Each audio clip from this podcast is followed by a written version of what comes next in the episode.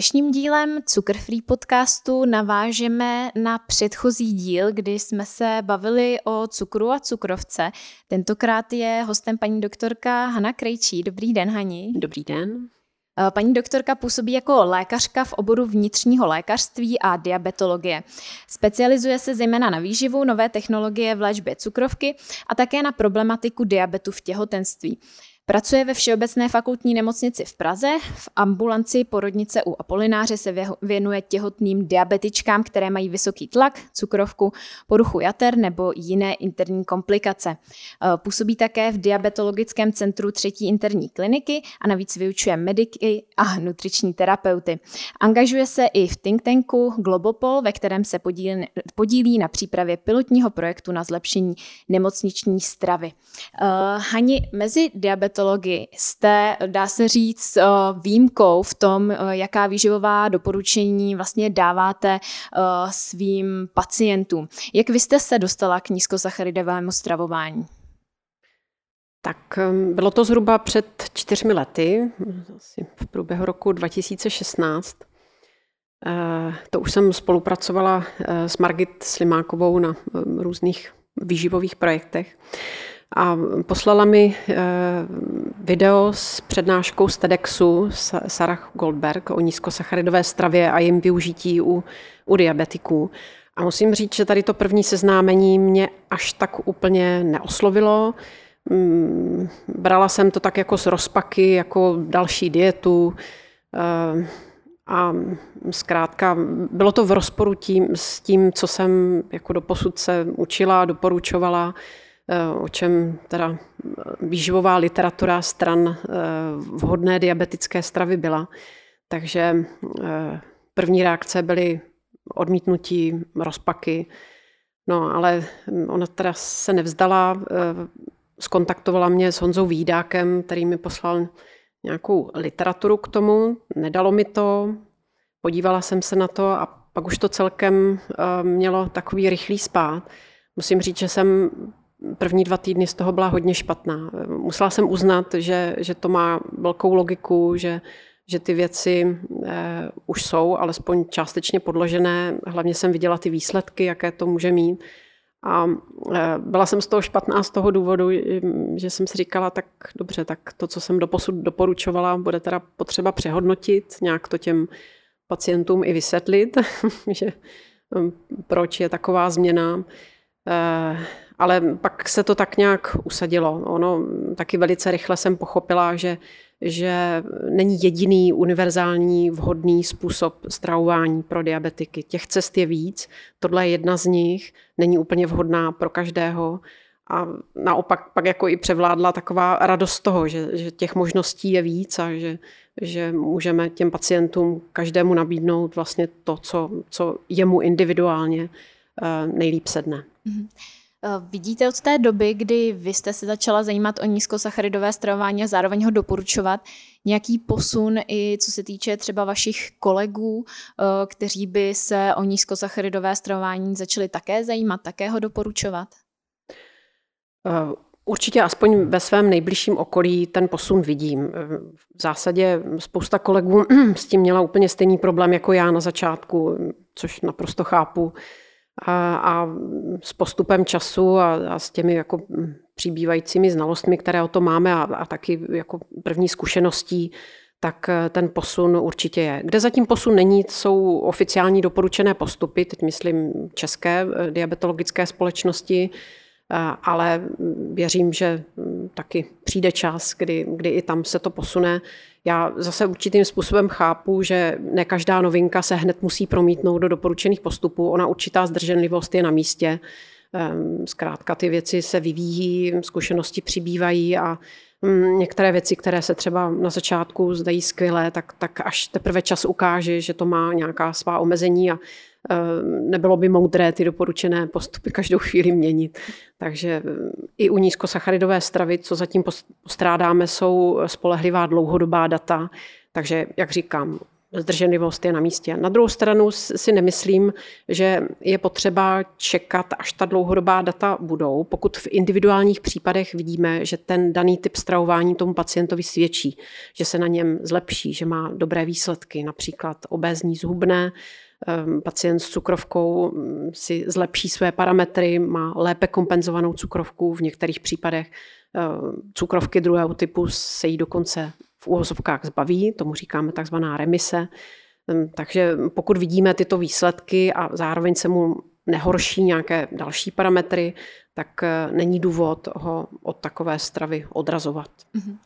A když se podíváme tedy na vaší praxi, eh, kde doporučujete eh, pacientům nízkosacharidové stravování, máte zkušenost i s tím, že by lidem vyloženě tahle strava neprospívala?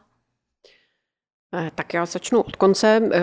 Určitě ano, ta strava je víc tučná, takže vlastně pacienti, kteří mají nějaký problém s trávením tuků, anebo to jsou spíše vzácné záležitosti, někdo má nějaké vrozené poruchy metabolismu tuků, tak tam samozřejmě by tahle strava byla krajně nevhodná.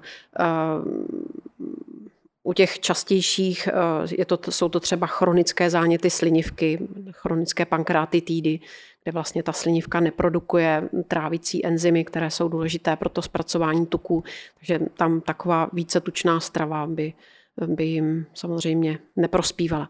Ale co se týká cukrovky jako takové, pokud tam nejsou tyto kontraindikace, tak vlastně její uplatnění je u všech těch základních eh, typů cukrovky. Cukrovky prvního typu, druhého typu a mm, s určitým jako omezením, teď myslím mm, ve smyslu uh, striktní nízkosacharidové stravy, eh, tam bych se toho maličko obávala, ale pardon, neřekla jsem, mluvím o těhotenské cukrovce a vůbec o, o cukrovce, která provází těhotenství, ať už je to ta přechodná těhotenská, anebo, anebo trvalá cukrovka u, u ženy, která otěhotní. Uh-huh. Vy se zabýváte zejména těhotenskou cukrovkou, máte s ní i vlastní zkušenost, eh, protože jste si ji zažila. Eh, vy jste se v té době nestravovala nízkosacharidově, předpokládám. Ne, eh, vlastně to, že jsem sama prodělala těhotenskou cukrovku dokonce třikrát, tak eh, to mě vlastně přivedlo i k tomuhle podoboru eh, diabetologie, protože paní doktorka, která mě měla v péči, pak už odcházela do důchodu a oslovila mě, ať, ať to po ní převezmu, takže takhle jsem se k tomu vlastně i profesně dostala. V tom prvním těhotenství to pro mě bylo velké překvapení. Já jsem nikdy neměla nadváhu a eh, tehdy jsem ještě jako do hloubky tu problematiku neznala, takže v mých představách těhotenská cukrovka byla záležitost, která zejména provází ženy, které mají špatnou životosprávu, mm, mají nadváhu, obezitu, nějaké další potíže. Eh, tak eh, teď už vím, po té, co jsem se vpravila do problému, že to rozhodně není pravidlo. Ono důležitou roli v rozvoji těhotenské cukrovky hraje vrozená dispozice a ta se samozřejmě týká i, i mě, takže se mě to nevyhlo. A vlastně ta těhotenská cukrovka mě eh, přirozeně přivedla k tomu, že jsem musela omezit příjem sacharidu a zejména těch méně kvalitních, nemohla jsem sladit mm, jí sladkosti a tak dále. Ehm, ale vlastně k nízkosacharidové stravě a jejímu využití i u těhotenské cukrovky jsem se dostala až mnohem později, až od toho roku 2016. Tam eh, bych možná doplnila to, co jsem řekla předtím. Eh, v těhotenství, to těhotenství má své potřeby. Nedá se říct, že by pro těhotnou byl povinný, bylo povinné nějaké nezbytné množství sacharidů, na taková data nemáme, i když v těch doporučených postupech se to objevuje, někde se objevuje minimum 175 gramů sacharidů za den, někde alespoň 150, ale nenašla jsem jako žádný relevantní podklad pro, pro tohle doporučení. Eh, takže nedá se říct, že by tam bylo nějaké povinné množství, ale na druhou stranu přece jenom eh, těhotenství má svá specifika, někde ji provází nevolnosti eh, nebo averze vůči určitým typům potravin, takže zkrátka já tam doporučuji, aby ta žena zejména jako poslouchala to, co jí tělo říká, to, to, co, to co potřebuje, takže když mám dotaz, jestli žena, která se stravovala nízkosacharidově už před těhotenstvím, jestli je vhodné v tom pokračovat i, i v tom těhotenství, tak říkám ano, pokud vám to bude vyhovovat. Pokud eh, přijdou nevolnosti, nebudete mít ani pomyšlení na jídla typu vajíčko eh, a další živočišné potraviny a jediné, co budete schopná pozřít, jsou sacharidy, tak, tak zkrátka jako netrápit se i jako s ohledem na potřeby toho těhotenství, tak tu stravu operativně změnit. Když se podíváme tedy na těhotenskou cukrovku jako takovou, tak co to vlastně je? Jak vzniká a proč u někoho vznikne a u jiného ne? Tak já už jsem nastínila, že je zatím vrozená dispozice. Eh, ta dispozice velmi pravděpodobně eh, má paralelu s dispozicí k cukrovce druhého typu. Je tam řada podobných, my tomu říkáme kandidátních genů, podezřelých genů, eh, které mm, zřejmě teda budou vysvětlovat eh, tu dispozici. Řada těch pacientek taky nám vlastně hlásí, když, se jich ptáme na rodinnou anamnézu, že někdo v rodině, a může to být i, i babička, dědeček, mají tu takzvanou stařeckou cukrovku, jak se někdy přezdívá cukrovce druhého typu. Um, Eh, takže mm, to je podklad, nějaká vrozená dispozice, ale pak jsou tam samozřejmě ještě další faktory, které souvisí s životním stylem. Ale jak jsem říkala, je to, je to zrádné. Někdy tam nic takového podezřelého nenajdeme a vlastně mm, jediné, jediným tím faktorem může být čistě ta vrozená dispozice.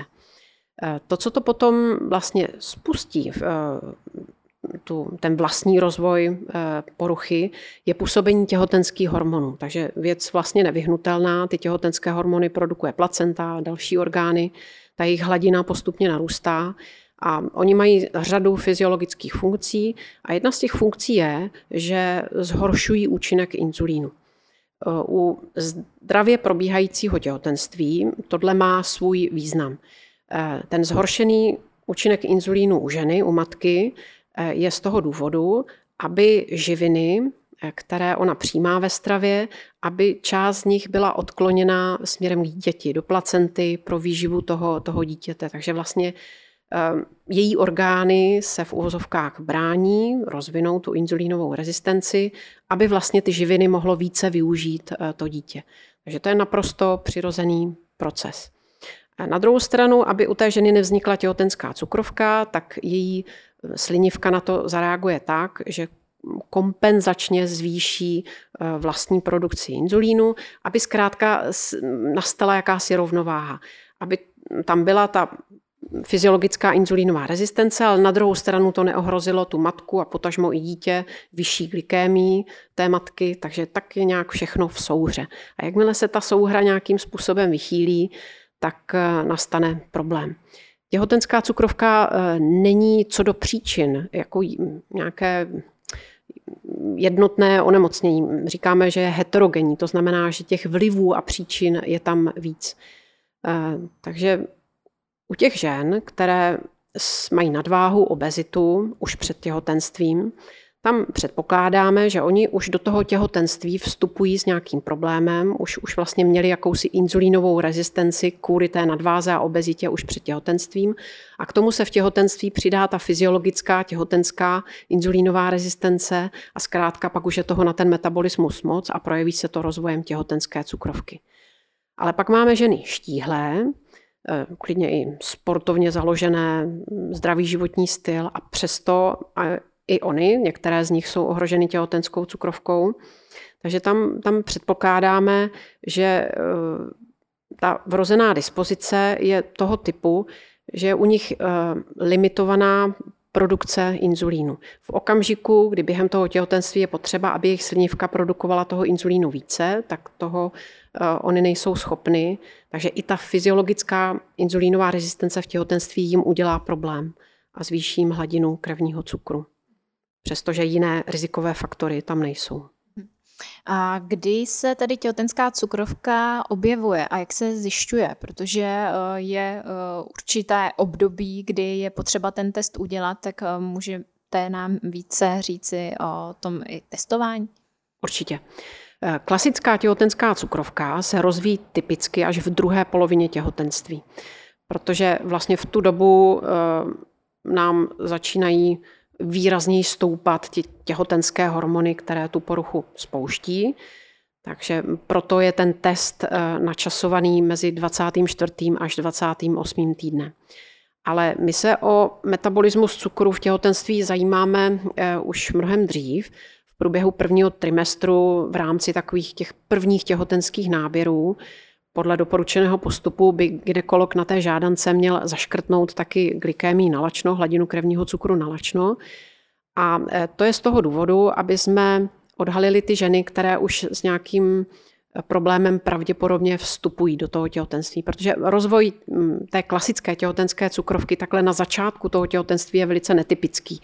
Spíš to svědčí o tom, že tam byl nějaký problém už, už předtím, tak aby ta, ta žena nebyla vlastně testována a nepřišlo se na ten problém až v té druhé polovině těhotenství, tak proto se tam navíc zařazuje alespoň ta glykémie nalačno v tom prvním trimestru. Tam si většinou vystačíme s tou glykémí nalačno, měla, mělo by se to vyšetření jenom teda zopakovat, aby jsme na základě jediné hodnoty nedělali diagnostický závěr. Mm, a pak ten klasický test s pitím té nepříjemné sladké vody, eh, ten se vlastně dělá až v té druhé polovině těhotenství, mezi tím 24. 28. týdnem. A to už to, to by se mělo dělat u všech žen paušálně, u kterých není známý nějaký předchozí problém. Samozřejmě neděláme to u žen, které už se léčí s diabetem dříve. To se bohužel taky stává, že občas ginekolog pošle na test i ženu, která už se léčí s cukrovkou, ale naštěstí jsou to výjimky. Takže ten je určený pro ty eh, zdánlivě zdrané, zdravé ženy, aby jsme se ujistili, že opravdu tam žádný problém není. Eh, vy už jste tady zde zmiňovala, že to není úplně oblíbený test. Eh, hmm. Musí se vypít, pokud se nemýlim, 75 gramů glukózy. Já tedy osobně si nedovedu vůbec představit, že bych něco takového měla vypít, protože já už jsem sedm let bez cukru a když ochutnám třeba nějakou potravinu nebo nápoj, který je jenom trošku doslazený, tak to mm. cítím a mm, když je tam toho cukru třeba víc, tak pocituji takové jedné motání hlavy a je mi jednoduše tak divně. Uh, myslíte si, že tento test je vhodný i pro ženy, které se třeba dlouhodobě stravují bez cukru anebo ještě víc i s omezením sacharidů, tedy low carb? No, to je, to je těžká otázka. nejsou, na to, nejsou na to jednoznačné jako názory nebo jednoznačná schoda, jak to tady vlastně je. Eh, co víme, že mm, mírný rozdíl, nebo mírná nízkosacharidová strava nebo mírná strava s mírně vyšším zastoupením sacharidů nemá vliv na, na výsledky eh, OGTT.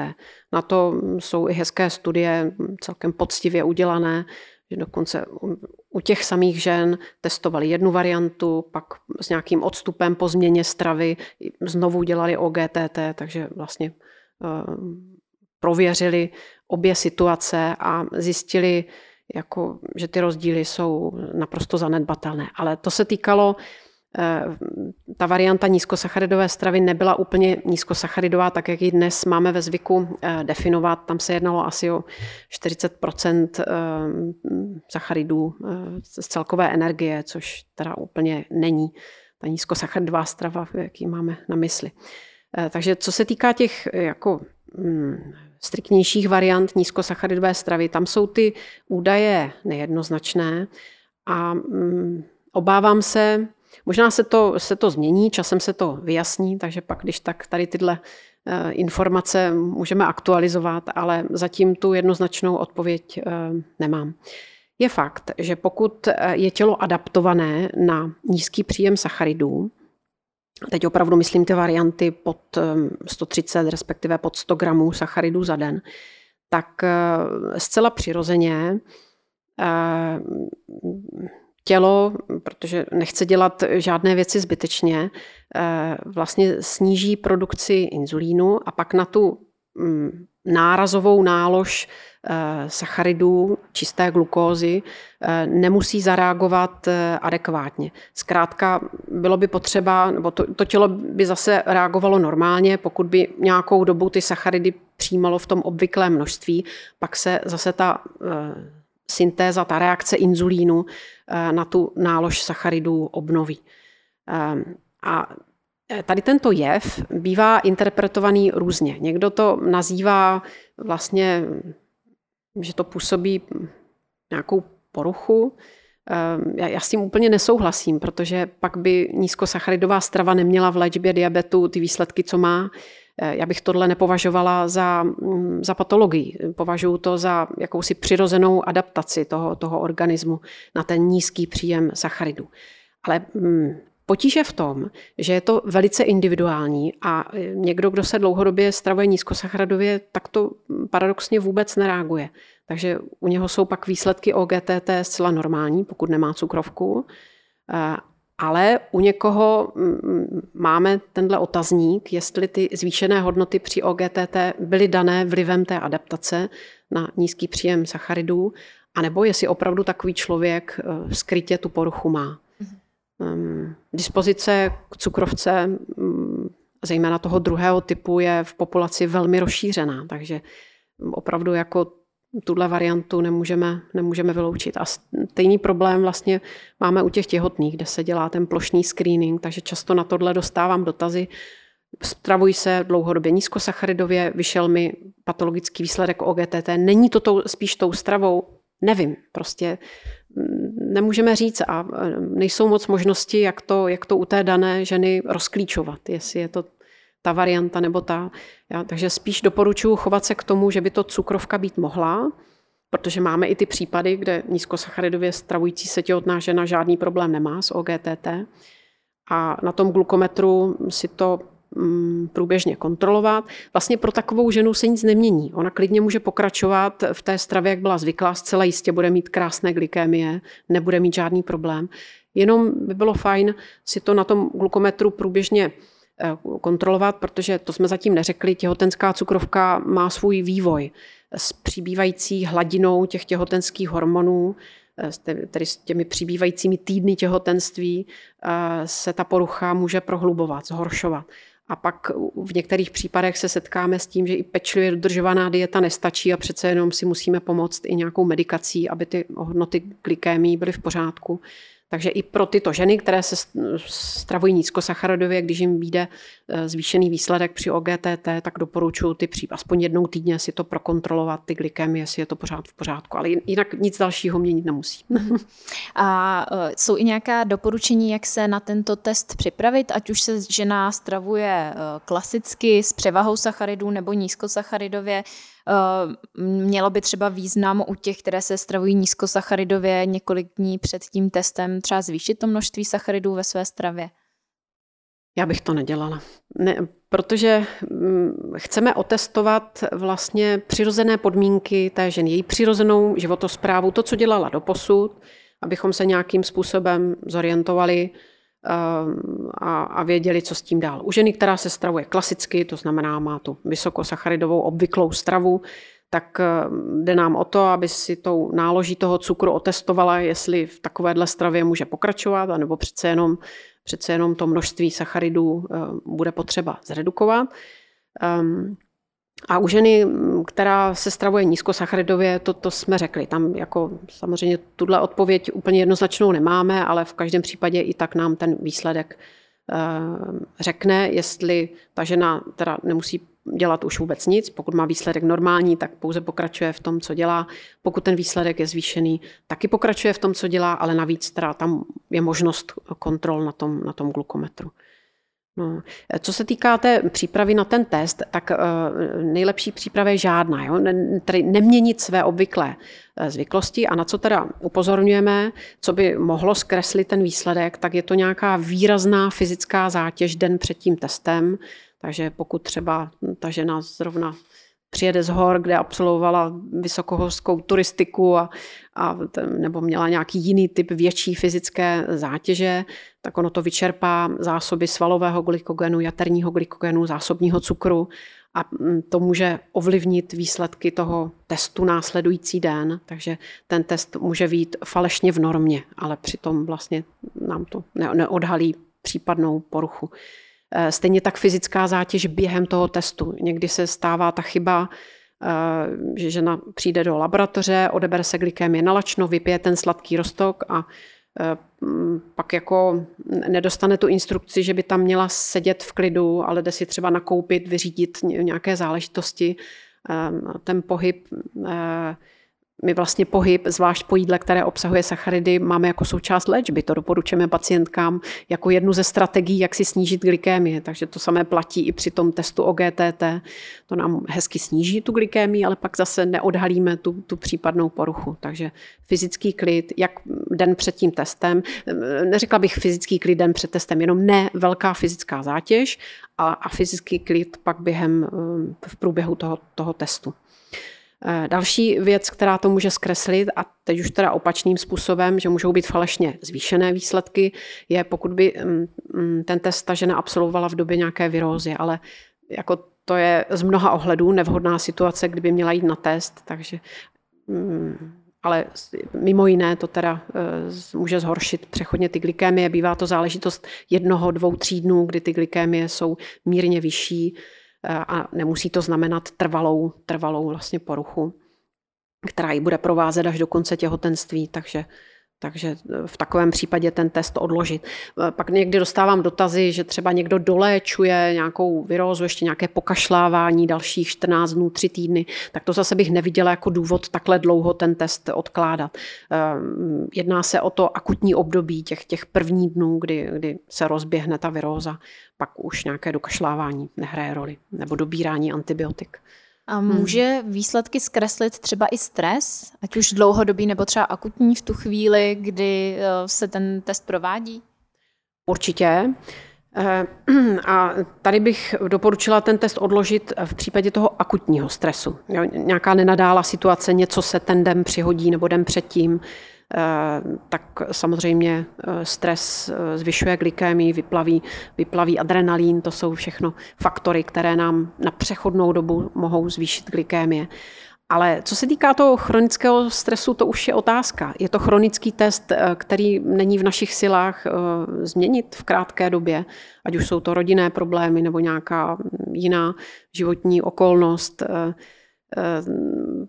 ta žena pak ale bude v téhle situaci po zbytek těhotenství a pokud to je příčinou těhotenské cukrovky, tak stejně je to potřeba řešit a ne říct, to je jenom stresem. A prostě mm, pro to dítě eh, hraje roli z hlediska těch rizik ta zvýšená glykémie a ne ten samotný důvod, proč je ta zvýšená glykémie.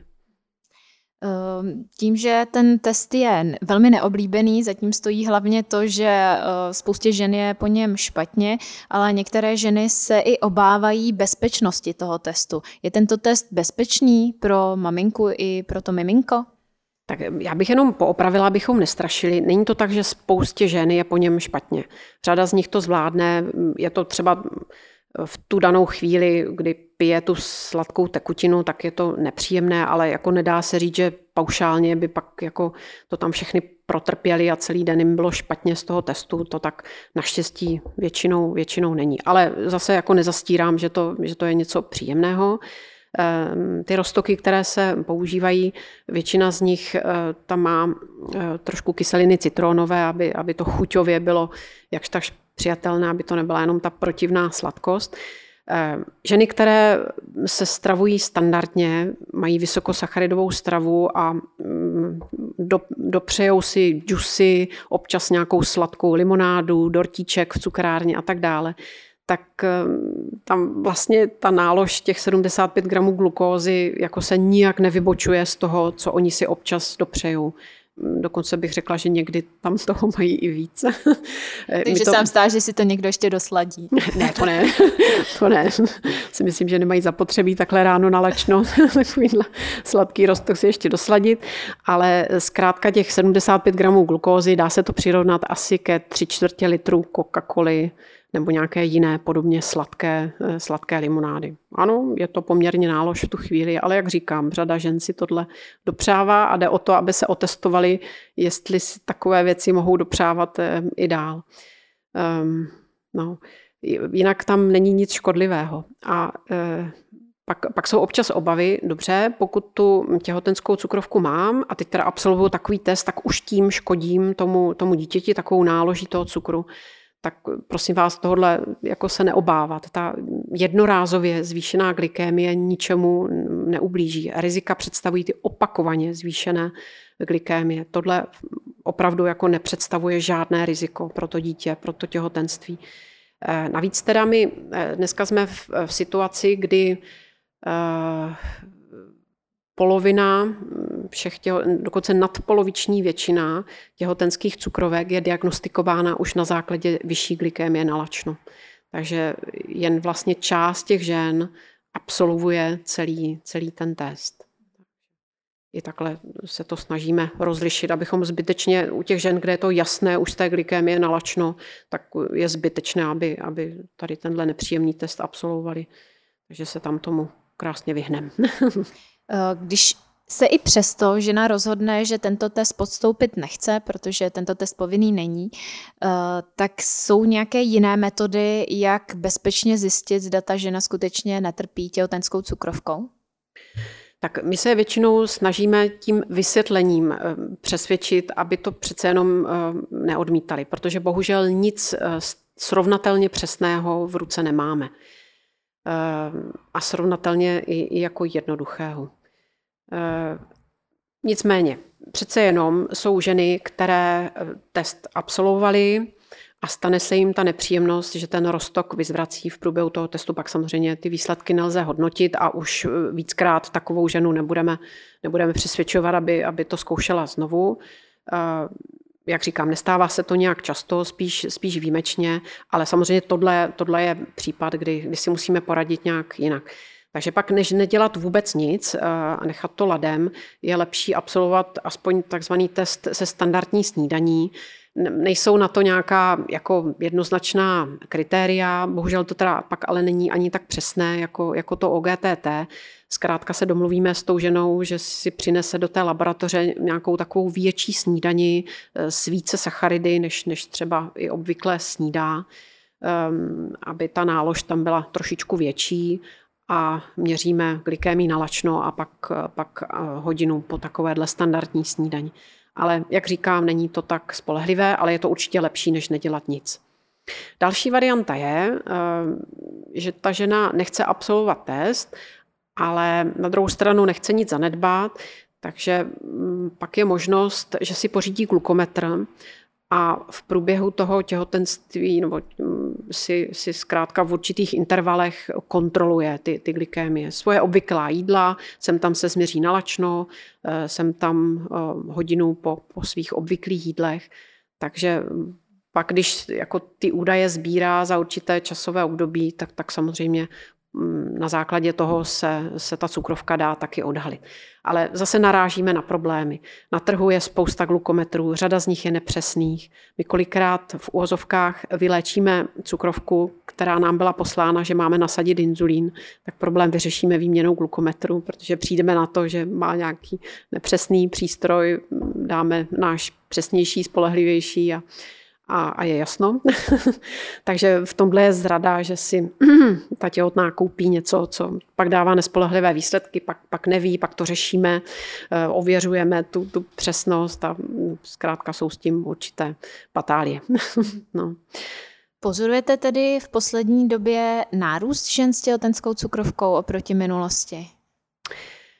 Eh, taky těžká otázka, protože eh, průběhu roku 2015 se změnila diagnostická kritéria pro těhotenskou cukrovku, takže eh, nelze to úplně srovnávat ehm, vlastně eh, množství těch záchytů těhotenské cukrovky před změnou a po změně těch, a změnila těch se tak, že ta kritéria jsou teď přísnější?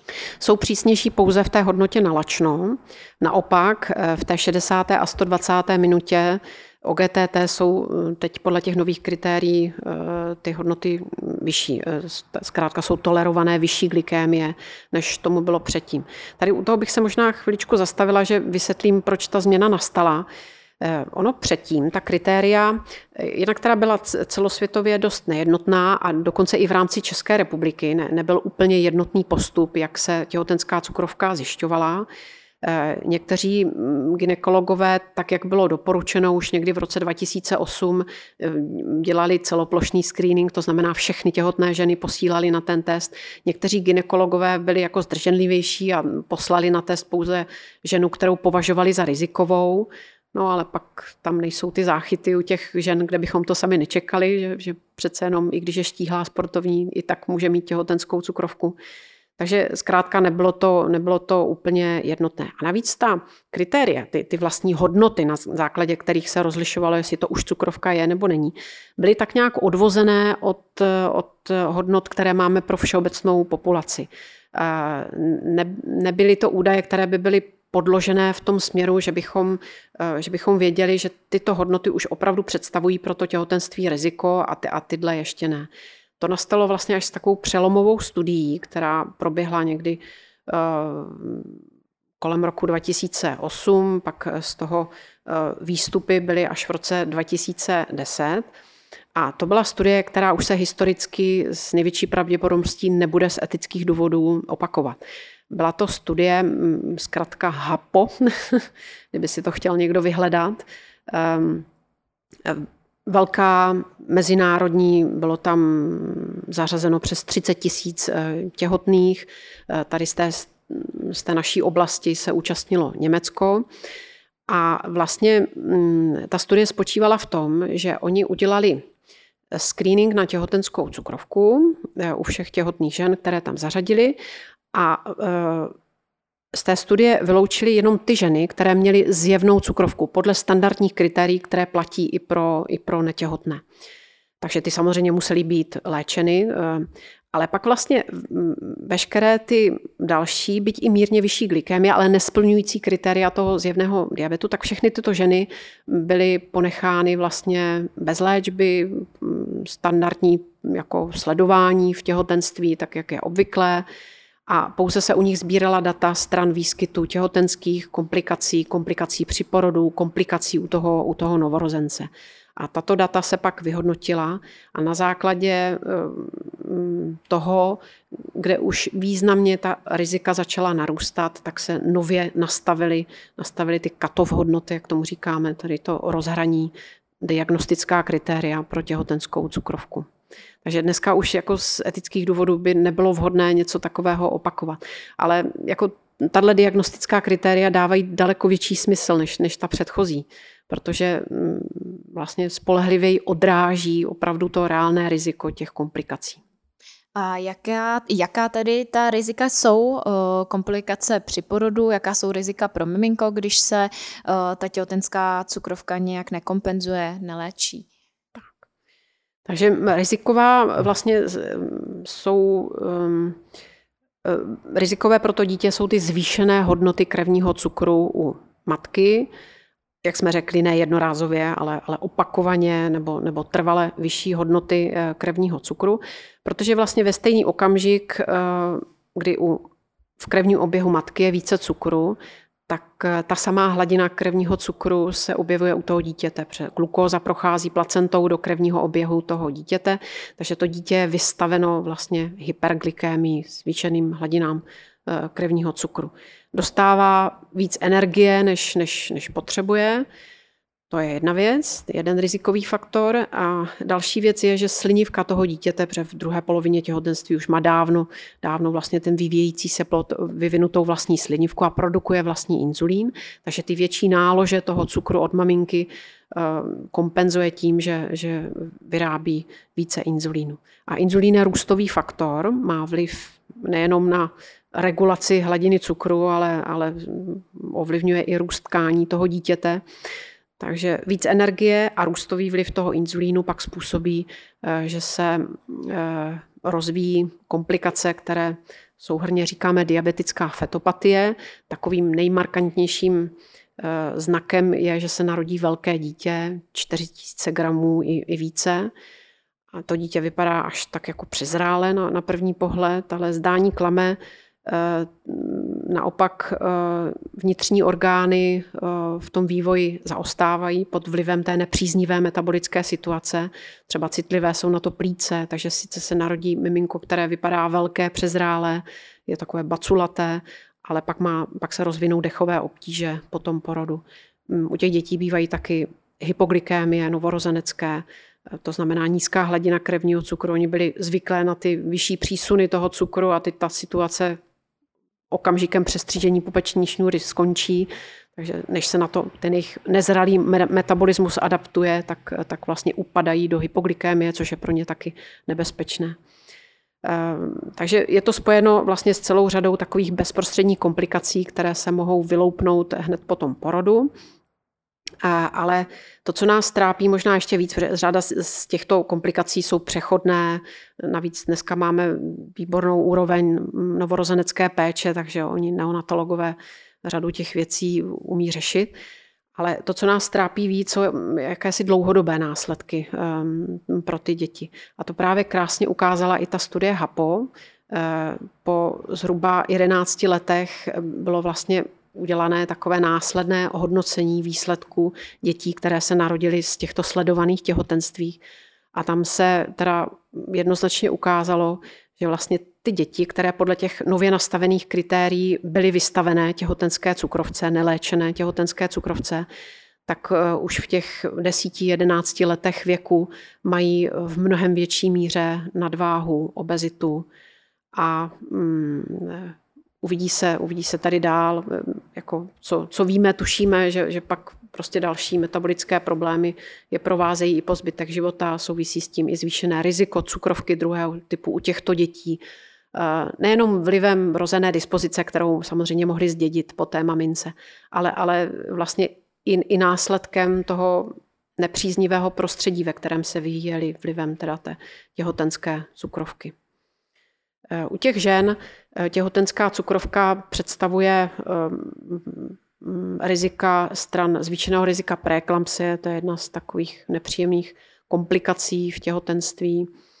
Eh, pak taky porod toho velkého plodu představuje určitá rizika poranění, hráze a dalších eh, komplikací během toho porodu, když se to tady ví předem, že pravděpodobně se jedná o velký plod, tak častěji, častěji se pak volí císařský řez a to už jako taky vlastně můžeme považovat za určitou komplikaci, pokud je to císařský řez z nějakého důvodu, nějaké patologie. Jo. Takže eh, to by asi bylo tak z těch nejdůležitějších komplikací.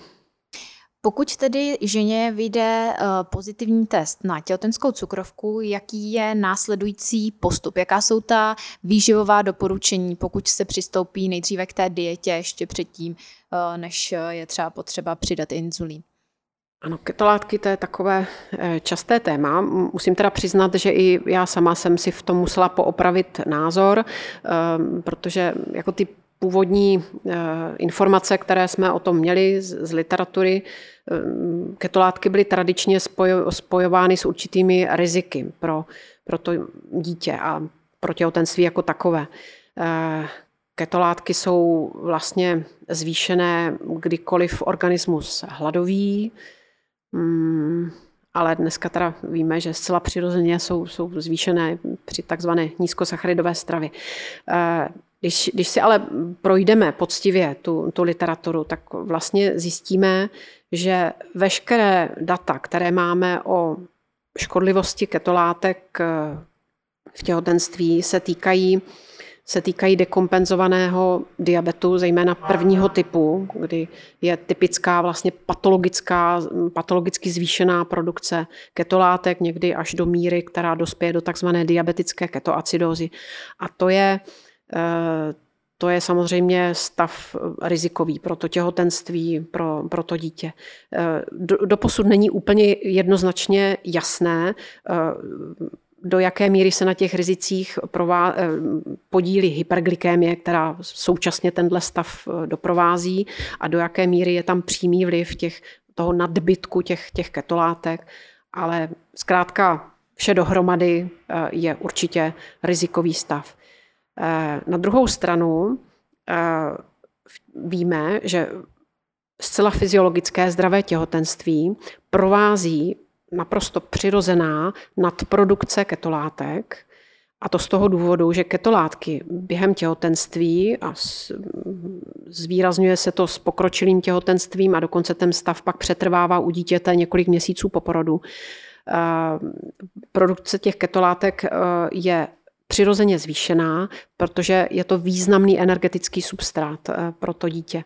Takže něco, co je, co je zcela fyziologické v tom těhotenství. Řada mm, těhotných, eh, i když eh, jako nedodržuje nějakou úpravu stravy, tak, tak může v ranních, hodnota, eh, v ranních hodinách nalačno tím proužkem na moč pozorovat zbarvení, které svědčí pro přítomnost ketolátek v moči a nepředstavuje to žádnou patologii. Vlastně je to, je to úplně přirozené. Ano, při nízkosacharidové stravě Eh, ta tendence k tvorbě těch ketolátek eh, je větší, takže můžou tam být vyšší ty, ty hladiny, ale zase nepředstavuje to riziko, pokud je to pořád regulovaná produkce těch ketolátek. A regulovaná je tehdy, kdy máme zachovalou produkci inzulínu, kdy jsou normální glykémie, takže jako v takovýchhle případech nelze jako Eh, jako hm, nějakým způsobem z toho vyvozovat, že se, že se jedná o jakoukoliv patologii. Eh, když maminka se začne stravovat tedy více či méně nízkosacharidově, je možné, že se během toho těhotenství té těhotenské cukrovky zbaví, nebo jakmile ji jednou má, tak ji má až eh, do konce těhotenství? To je důležitá otázka, taky se na to často ptají. Ono, hm, jak jsme si vysvětlili ten princip, proč ta těhotenská cukrovka vzniká a jakou roli v tom hraje. Jednak teda ta vrozená dispozice a pak ten vlastní vyvolávající faktor jsou ty těhotenské hormony. Ty těhotenské hormony klesnou až po porodu.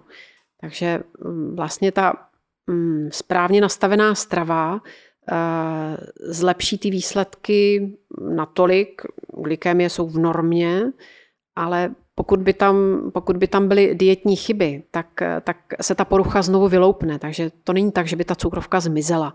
Jo, ona se jenom neprojevuje, protože díky úpravě té životosprávy není důvod, aby ty glykémie stoupaly, ale e, není to tak, že kdyby se vrátila ta žena v průběhu těhotenství k těm předchozím stravovacím zvyklostem, takže by to i nadále zůstalo v normě. Je to, je to krajně nepravděpodobné, jo, protože pořád tam jsou ty ty těhotenské hormony a jak jsem říkala, ta hladina se zvyšuje s každým týdnem těhotenství. Někdy až do té míry, že se nám to zhoršuje, ten, ten průběh té těhotenské cukrovky. Takže e, se všemi těmi opatřeními je potřeba vydržet až do toho porodu. Po porodu hned v průběhu toho prvního dne až dvou prudce klesá ta hladina těch těhotenských hormonů, protože se nám odloučí placenta, takže zdroj, ten hlavní zdroj těch těhotenských hormonů se od toho těla odpojí a v průběhu toho šesti nedělí ta klasická těhotenská cukrovka eh, postupně vymizí. Takže, protože zmizí vlastně ta vyvolávající příčina. To, co bohužel nezmizí, je ta vrozená dispozice. Takže vždycky říkáme, že pro ty ženy to představuje informaci. To těhotenství na ně prozradilo to, že tu dispozici mají a měli by o sebe dál pečovat i, i po porodu vlastně trvalé. Měli by mít takovou nějakou zdravou životosprávu i dál, protože tím předchází potom eh, následné trvalé cukrovce, což je nejčastěji teda ta cukrovka druhého typu. Jak jsem říkala, ta vrozená dispozice tam má některé společné mm-hmm. principy. Jak tedy bezpečně postupovat, pokud má člověk ať už cukrovku prvního, druhého typu, a nebo teď jsme si říkali tu těhotenskou. Liší se nějak postup u diabetiků prvního a druhého typu, nebo jsou ty postupy víceméně stejné, tak aby byly bezpečné? Tak ehm, ta strava jako taková ehm, ani ne, je to prostě se myslela klasická teda, co se týče ale ehm, ne, ne, tam jako v zásadě jako stran doporučení té stravy, tak jak dneska definujeme nízkosacharidovou stravu, Eh, aby to teda bylo maximálně do těch 100-130 gramů sacharidů. Přísnější varianty teda mají mnohem méně, aby ta strava byla ze základních kvalitních potravin, aby ty zařazované sacharidy v tom povoleném množství byly teda v co nejlepší kvalitě, zelenina, troška ovoce, po případě u těch mírnějších variant se zařazují nějaké menší přílohy, ale aby to pokud možno nebyly přílohy typu bílý rohlík, ale, ale zdravější eh, varianty pečiva a těch klasických příloh. Takže tam ty principy jsou, jsou stejné. Eh, co se liší, eh, ono v řadě případů Eh, ta přechod na nízkosacharidovou stravu u diabetika eh, si vyžádá vlastně úpravu terapie. Eh, a v některých případech je to naprosto nezbytné, dokonce u některých léků, které používáme v léčbě diabetu druhého typu, některé vůbec nejsou vhodné, aby nadále ten pacient užíval, protože je tam u některých riziko hypoglykémie a a tak dále. Ale to nevím, jestli je prostor tady nějak dopodrobna eh, probírat. Na to, když tak můžeme dát odkaz na, na stránky, kde tohle máme podrobněji rozvedené. Eh, u diabetika prvního typu kouzlo té nízkosacharidové stravy je v tom, že mu to významně usnadní inzulínový režim usnadní se dávkování inzulínu, tam ty potřebné dávky k jídlu jsou významně nižší, z toho se pak odvíjí i menší riziko hypoglykémii po těch, po těch jídlech. Um, takže eh, to je takový bonus, benefit té nízkosacharidové stravy. Co se jim zkomplikuje strava ehm, jako taková. Zkrátka musí nad tím víc přemýšlet, musí být připraveni na ty situace, kdy jí mimo domov. Ale jako s tím vším se dá, se dá pracovat. Eh, u diabetika prvního typu, který má ještě zachovalou nějakou zbytkovou vlastní sekreci inzulínu, tak eh, tam dokonce v některých případech eh, se dopracujeme k tomu, že jim stačí vlastně jedna dávka takzvaného bazálního nebo dlouhodobě působícího inzulínu za den a třeba zjistíme, že k těm nízkosacharidovým jídlům vlastně žádný inzulín, ten krátkodobě působící, který se obvykle aplikuje před jídly, eh, nepotřebují. Ale teď jenom pozor, aby tohle nebylo nějak dezinterpretováno. Opravdu se to týká jenom individuálních případů eh, diabetiků prvního typu, zpravidla těch, eh, kteří mají zatím krátké trvání té svojí cukrovky prvního typu a mají, mají zachovalou ještě zbytkovou vlastní sekreci inzulínu diabetik, který tu zachovalou sekreci nemá, eh, nemá už prostě vůbec žádnou vlastní produkci inzulínu, tak eh, tam i nízkosacharidová jídla, protože oni zpravidla nejsou bezsacharidová, oni jsou pouze nízkosacharidová a každý gram eh, sacharidů se počítá a i na to malé množství sacharidů si musí nějakou menší dávku toho krátkodobě působícího inzulínu aplikovat. Ale ty odhady jsou daleko snažší, jo, i, i tak jim to výrazně usnadní ten inzulínový režim. Ta, ty glykémie jsou takové předvídatelnější, neskáče to tak nahoru, nahoru dolů, takže to je, to je bonus, benefit. Když se tady podíváme ještě na diabetes druhého typu, špatně označován jako stařecký, protože dneska už jim trpí mladí lidé, mm. tak eh, jak je to u tohoto typu diabetu? Eh, je to tak, v současné době eh, nejčastější věková kategorie, eh, která nám přichází do ordinací s nově zjištěným diabetem, jsou čtyřicátníci. Jo, takže o stařecké cukrovce hm, jako opravdu nelze hovořit v řadě, v řadě případů. Nízkosacharidová strava u cukrovky druhého typu může teda přinést zase zlepšení kompenzace určitě, eh, redukci té, té, těch potřebných léků, včetně dávek, dávek inzulínu, pokud takový pacient už je léčený inzulínem. A v některých případech může vést i eh, k takzvané remisi té, té cukrovky druhého typu. Remise neznamená úplné vyléčení cukrovky, ono v pozadí ta dispozice k té cukrovce tam pořád někde bude strašit, to znamená, pokud by se ten pacient potom vrátil k těm svým předchozím návykům, tak se mu samozřejmě vrátí ta cukrovka. E, ta remise označuje, že se nám vlastně srovnají glykémie do normy, aniž jsou k tomu potřeba léky. Ale jsou různé definice těch remisí. Někde se připouští, že e, za remisi lze označit i to, když ten pacient užívá takový základní lék, metformín na cukrovku druhého typu. Ale já bych řekla, i když se nedosáhne té úplné remise, tak i to zlepšení těch glykémí a po případě snížení dávek eh, té, té nezbytné terapie je obrovský benefit jako přechodu na, na tuhle stravu.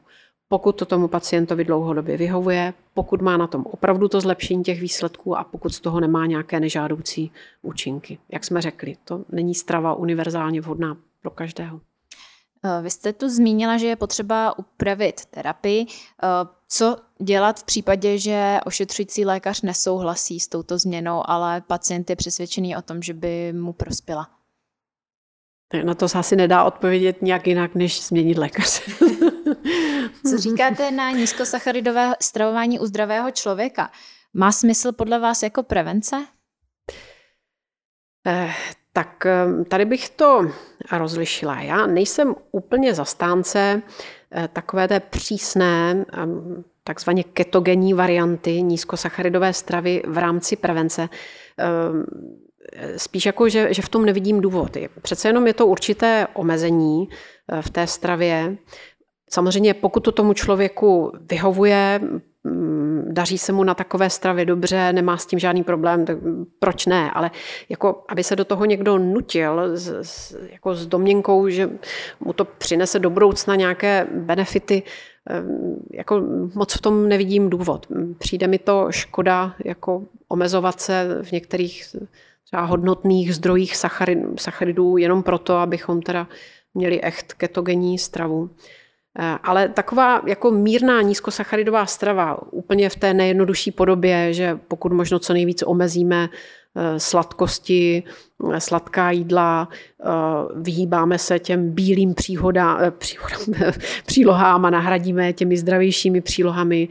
Máme na talíři víc zeleniny, než, než třeba brambor, rýže, těstovin a dalších klasických příloh. Tak to je jako jednoznačně um, prospěšná změna v rámci, v rámci prevence? Určitě ano. Ale ty přísné varianty, úplné vyřazení těch, těch eh, sacharidů jenom s troškou zeleniny, to nejsem úplně toho zastáncem. Takže je podle vás potřeba mít ve stravě sacharidy?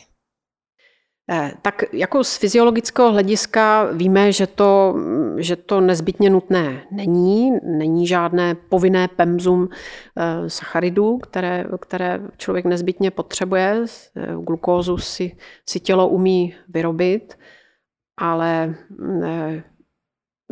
máme tady určité jako kulturní zvyklosti a co se týká i teda jako zdrojů obvyklých potravin.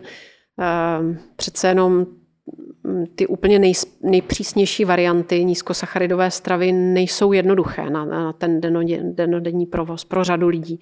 Někdo s tím problém nemá, ale pro řadu lidí ano, tak proč se do toho nutit, pokud tomu nemáme nějaký zdravotní důvod. Mhm. Jak se díváte na nízkosacharidovou stravu u dětí a u dospívajících? Myslíte si, že je vhodná nebo jsou tam nějaká rizika, nějaké nebezpečí?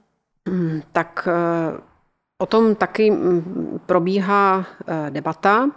A současné doporučení pediatrů je takové, že není problém s tou mírnou variantou nízkosacharidové stravy, takže dnes je doporučována i, i teda dětským diabetikům prvního typu ale eh, kde panuje obava, jsou ty přísné, ty ketogenní varianty u, u dětí.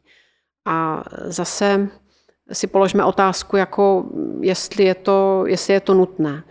Je to daleko těžší na uhlídání, aby to dítě mělo všechny ty potřebné živiny i, i energetickou hodnotu celkově té stravy, eh, tak jak je to potřeba mm, řešení jídla ve školkách, ve školách. Ehm, takže jako proč eh, se do toho nutit a riskovat, že, že se to úplně neuhlídá, že něco zanedbáme, že, že tomu dítěti pak bude výživově ehm, něco chybět. Takže já teda s tímhle opatrným přístupem určitě souhlasím. A tak nějak všeho s mírou a rozumně. Takže když se zeptám opačně, nemyslíte si, že je potřeba, aby strava dětí byla založena na sacharidech? Ne, to si určitě nemyslím a e, když se podíváte kolem sebe, jaké druhy sacharidů v dětské stravě obvykle převažují, tak ehm, je zcela zjevné, že mm, jako ozdravění těch sacharidů a, a případě snížení těch náloží jim může jedině prospět.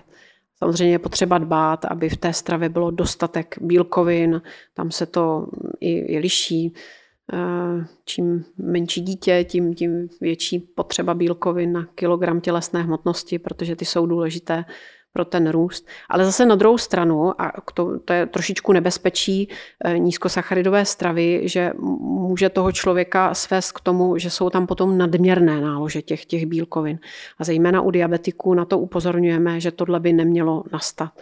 Ehm, zase chybí nám dlouhodobá data, eh, a zkrátka nějaké nadměrné nálože bílkovin můžou být jedním z faktorů, které mohou přispět k poškození ledvin, zejména u diabetiků v kombinaci s cukrovkou, která nemusí být úplně stoprocentně kompenzovaná, takže, takže na tohle dát pozor. Tak on je to takový častý mýtus, že nízkosacharidová strava by měla být zároveň vysoko proteinová, protože eh, měla by založ, být založená hlavně tedy na zdravých tucích, uh, přiměřené množství uh, proteinů nebo tedy bílkovin a snížené množství sacharidů. Jak najít ve svém okolí lékaře, který eh, je ochotný pomoci při přechodu na více či méně nízkosacharidovou stravu? Je třeba nějaký seznam lékařů nebo zařízení, kde by člověk mohl hledat? Nebo jste u nás jediná, na koho se dá obrátit? Tak um, pár kontaktů mohou pacienti najít na, na stránkách neslazeno.cz, kde uh, ale jako seznam není úplně, úplně bohatý. Já, já věřím, že těch lékařů, kteří, kteří už jsou střícní k tomuhle směru, je, je víc. Takže vždycky je určitě vhodné začít u, u, toho, u toho vlastního lékaře, u kterého ten pacient je, než, než hned hledat uh, jako někoho, někoho jiného. Jako ta, ta situace se opravdu zlepšuje. Mm-hmm. Ta povědomost už je o tom, už je o tom velká. Mm-hmm. I přesto, proč si myslíte, že je stále uh, mezi odborníky nedůvěra nebo až odpor k tomu nízkosacharidovému stravování? Někteří skutečně, když to jenom zmíníte, tak se vám to snaží hned vymluvit. Proč si myslíte, že mm-hmm. to mhm. tak je? A je to třeba někde v zahraničí jinak, že by nízkosacharidové stravování bylo i součástí, uh, součástí těch uh, doporučení? Ehm, tak eh, zase to vezmu od konce. Určitě ano, zahraničí už, už teda eh, jsou některé doporučené postupy hm, v tomhle dál, včetně doporučeného postupu Americké diabetologické asociace eh, ADA, což je taková inspirace třeba i pro české doporučené postupy. To je jedna z těch autorit, která je brána jako velmi vážně v té naší Eh, odborné komunitě. Eh, takže v doporučeních ADA je um, už několik let nízkosacharidová strava zařazená jako, jako jedna z možností, jak, jak se může diabetik eh, stravovat. Um, a teď jsem zapomněla tu první část otázky. Proč stále uh, v řadách odborníků mm-hmm. jsou lidé, kteří Jasně. mají až odpor k tomu? No, tak ono to vyplývá, jako, že zatím, že zatím jako s tím je pořád málo zkušeností a, a zkrátka byli jsme vychováni v tom, že, že ty živočišné potraviny a, a tuky, že, že to je něco špatného. Já sama musím přiznat, že vlastně součástí toho posunu, který jsem udělala ve svém vnímání tady toho problému. Já jsem si musela znovu nastudovat celou biochemii a, a opravdu hluboce se ponořit do teorie výživy, abych, abych si ty věci ujasnila. Takže ono to jako není úplně, úplně snadné. A pak, a to jsme zmínili, jsou, určitá, jsou určité kontraindikace, kdy ta strava není vhodná, takže tam taky panuje asi možná část té, té nejistoty. Ehm, a ehm, pak teda, co je potřeba přiznat, ehm, nám chybí dlouhodobá data. Nemáme dlouhodobé, říkáme tomu prospektivní sledování těch lidí, kteří se, kteří se stravují nízkosacharidově a vlastně jejich, jejich výsledky. A do toho se objevují některé starší studie, nebo studie staršího, nebo kdy se taková data sbírala, ale, ale je to už, už další doba na zpátek, mm, které dokonce vyznívají negativně. Taková jedna studie se objevila asi před dvěmi lety a někteří, někteří mi kolegové tím i argumentují, Eh, ty výsledky byly takové, že sledovali velký soubor lidí a, a ti, co se stravovali nízkosacharidově, a hned tam dám ty uvozovky, eh, tak vlastně vyšlo, že mají vyšší mortalitu než, než lidé, kteří v té stravě měli těch sacharidů víc. A eh, krátce předtím vyšla studie, kde to vyšlo úplně naopak.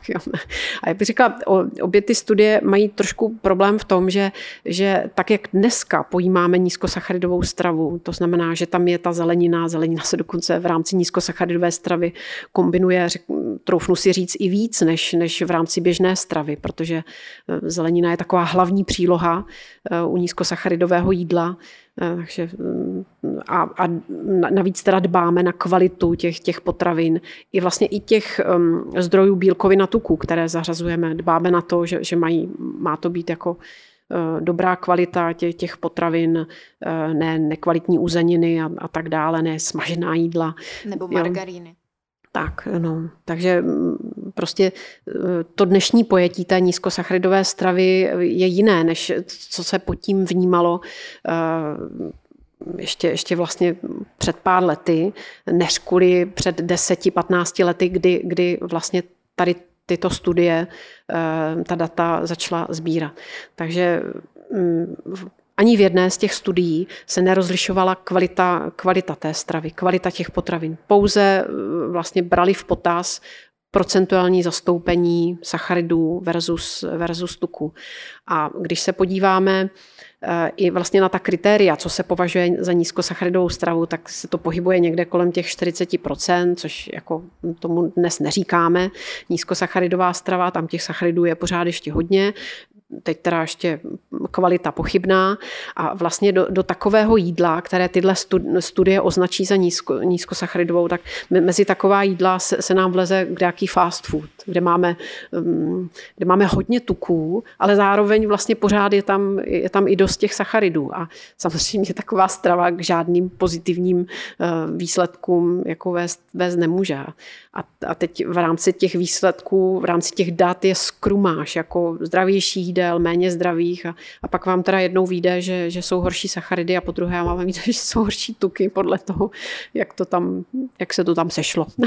Ono se musí hmm. určitě nechat eh, lékařům to, že ne každý má čas a prostor na to studovat eh, ty nejnovější studie nebo studovat i tu metodiku, jak ty studie byly dělány, takže uh, dává rozum to, že eh, odborníci zůstávají u těch doporučení, která se kdysi naučili, která jsou mhm. stále prostě uh, doporučována. Uh, nicméně, kdyby si člověk, pacient nebo i ten, který by chtěl z hlediska prevence si najít více informací o cukrovce a nízkosacharidovém stravování, anebo o těhotenské cukrovce a nízkosacharidovém stravování, můžete doporučit nějaké zdroje, kde čerpat více informací? Určitě těch zdrojů už je dnes víc. Já jsem uh, zmínila eh, stránky, na kterých jsem se podílela neslazeno.cz, kde uh, se s kolegou snažíme nějak dál doplňovat ty informace.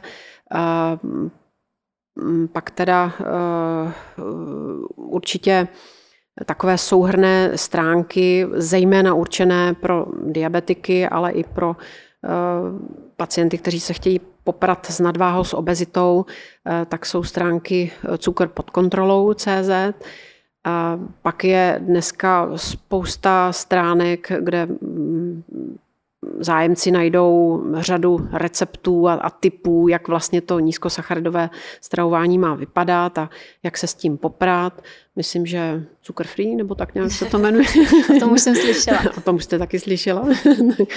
Ale je jich dneska eh, celá řada. Mám z toho velkou radost, protože, protože vlastně všechny tyhle zdroje Eh, jsou, jsou užitečné.